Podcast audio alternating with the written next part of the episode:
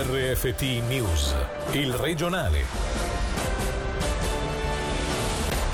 Una riforma ingiusta che penalizza le donne senza una correzione del tiro andremo alle urne, così a Radio Ticino Marina Carobbio sulle donne, in pensione a 65 anni. A Pasqua mascherina obbligatoria anche all'esterno, la misura è al vaglio dei municipi ticinesi, a Lugano il sì, potrebbe arrivare già giovedì.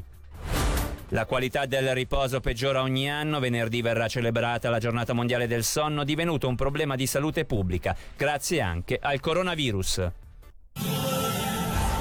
Buonasera dalla redazione di Radio Ticino. 10 miliardi di risparmio sulle spalle delle donne. È una riforma ingiusta che a medio termine penalizzerà anche i giovani, tradendo il principio solidale dell'AVS. In estrema sintesi è il pensiero espresso sulle nostre frequenze da Marina Carobbio sull'innalzamento dell'età di pensione delle donne a 65 anni, salvo correttivi da parte del Consiglio nazionale. Con ogni probabilità la riforma porterà tutti i cittadini alle urne. Sentiamo proprio la consigliera agli stati del PS, unico partito ad opporsi insieme ai Verdi nell'intervista di Angelo Chiello.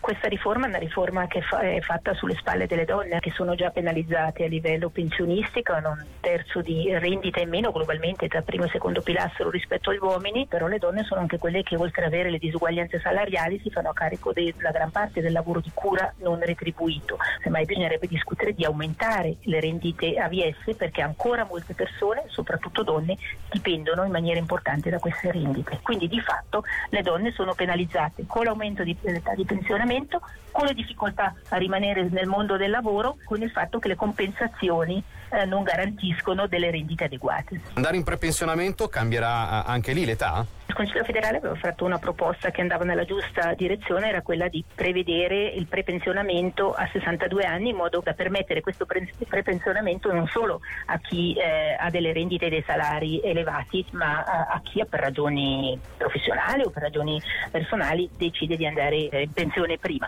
Oggi questa proposta, a seguito della decisione del Consiglio degli Stati, è ridotta e sarà possibile solo a 63 anni, quindi sarà una terza penalizzazione soprattutto per quelle donne che fanno lavori molto pesanti, che si sono occupati magari della cura dei figli e poi si occupano anche della cura di persone ammalate o persone anziane nella loro cerchia familiare. A Pasqua mascherina obbligatoria anche fuori. È una delle possibilità sul tavolo dei municipi ticinesi per affrontare la pandemia durante l'afflusso pasquale di turisti a sud delle Alpi. Sentiamo il servizio di Selina Lomia. Lugano vuole introdurre l'obbligo della mascherina all'aperto, ma potrebbe non essere l'unica città a decidere di farlo. In Ticino sono infatti diversi comuni che stanno ragionando su questa ipotesi, soprattutto in vista dell'arrivo dei turisti nei principali centri durante le festività di Pasqua. Come riporta il Corriere del Ticino, il sindaco di Locarno Alain Scherrer ha affermato che la questione è stata discussa nella seduta odierna del municipio e una decisione verrà comunicata a breve, così come farà anche Ascona. Per il sindaco di Muralto Stefano Stefano Gilardi invece si tratta di una proposta interessante ma problematica poiché effettuare verifiche puntuali su migliaia di persone sarà impossibile dato il numero di risorse a disposizione. A Bellinzona invece la normativa che obbliga l'utilizzo della mascherina viene già applicata per il mercatino cittadino e come confermato sempre al CDT dal municipale Roberto Malacrida, un'estensione di questa normativa verrà discussa nella seduta di domani. Noi in diretta poco fa abbiamo sentito il sindaco di Lugano Marco Borradori in città c'è, c'è, molta gente, in particolare penso al weekend, al sabato, al sabato pomeriggio e alla domenica. È vero che non si può ancora parlare, perlomeno durante il giorno, di assembramenti, però di sera, per esempio, cominciano a verificarsi assembramenti dei giovani e la polizia comincia, chiede, chiede attenzione eh, sia alla cittadinanza sia anche al municipio. In sé la situazione oggi è di attenzione, di attenzione, non ancora di preoccupazione, però evidentemente ci avviciniamo a Pasqua e quindi se le circostanze rimangono queste, tempo bello, caldo e quant'altro, gli alberghi hanno già ricevuto parecchie prenotazioni, adesso stiamo valutando. Arriverà un rapporto probabilmente già questo giovedì, che venga deciso già questo giovedì non posso dirlo, però posso dire che è possibile. Il municipio potrebbe valutare tutto e dire ovviamente sì o altrettanto ovviamente no, oppure potrebbe trovare anche una misura mediana, cioè entra in vigore a Pasqua, magari in determinati momenti della Pasqua o dei giorni di Pasqua, quindi è tutto possibile, però la, la possibilità c'è.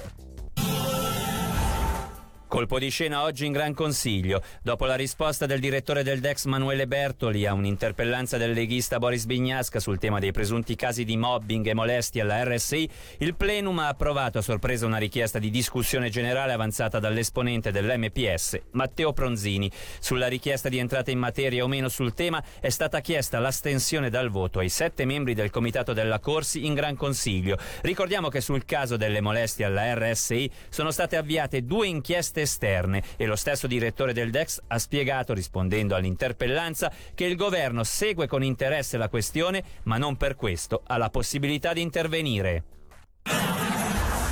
Negli ultimi anni la qualità del sonno è peggiorata. Venerdì sarà la giornata mondiale del sonno e il problema legato al riposo si è acuito sempre di più negli ultimi anni, una situazione resa ancora peggiore dall'ondata di pandemia dovuta al coronavirus che ha aumentato lo stress della sfera emotiva. Sentiamo il professor Fabrizio Barazzoni, creatore della Fondazione Europea del Sonno. I disturbi del sonno rappresentano sempre più quello che noi definiamo un problema di salute pubblica. La durata media del sonno negli ultimi 20 anni è diminuita, circa 40 minuti di meno. C'è un consumo generale di sonniferi che varia tra il 3 e il 5% e si stima che il 30% della nostra popolazione soffre di insonnia o dei disturbi del sonno che rientrano in questo dominio. E un ultimo aspetto, gli effetti sociali di questa insonnia o disturbi del sonno sul fatto dell'incidentistica, difficoltà sul posto di lavoro, alla redditività hanno anche una grossa influenza sia sull'attenzione che sulla nostra capacità lavorativa. Durante il periodo pandemico la popolazione ha dichiarato una difficoltà di sonno che numericamente è maggiore di prima. L'insonnia non è un sintomo, è una vera malattia. Avere dei disturbi del sonno, sia nell'addormentarsi che nello risvegliarsi frequentemente, per più di tre volte per settimana, per più di tre mesi, è la definizione di insonnia. Le raccomandazioni sono quelle dell'igiene del sonno, di evitare di consumare ore davanti eh, al, al, computer, davanti al tablet, sul cellulare, non fumare, evitare bevande alcoliche, quello soprattutto di avere sempre una specie di rito per coricarsi, coricarsi alla stessa ora, nei fine settimana il teatro soffre per le chiusure, infatti la situazione di incertezza dovuta alla pandemia mette molto in difficoltà gli operatori del settore. Al teatro Paravento di Locarno si è svolta questa mattina una manifestazione pacifica del tutto particolare con l'obiettivo di manifestare la nostalgia dell'amato pubblico. Ce la racconta il direttore della struttura, Miguel Hangel Cienfuegos.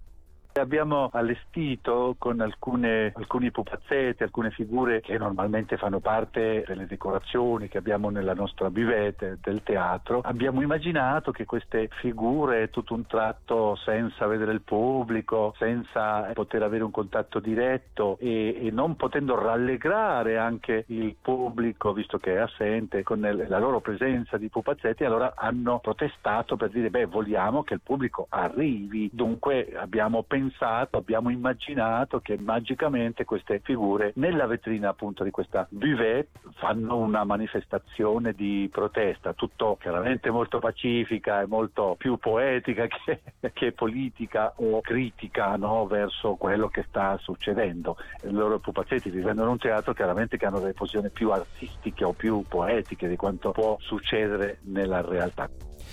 Per oggi l'informazione termina qui dalla redazione da Davide Maggiori. L'augurio di una buona serata. Il regionale di RFT, il podcast su www.radioticino.com.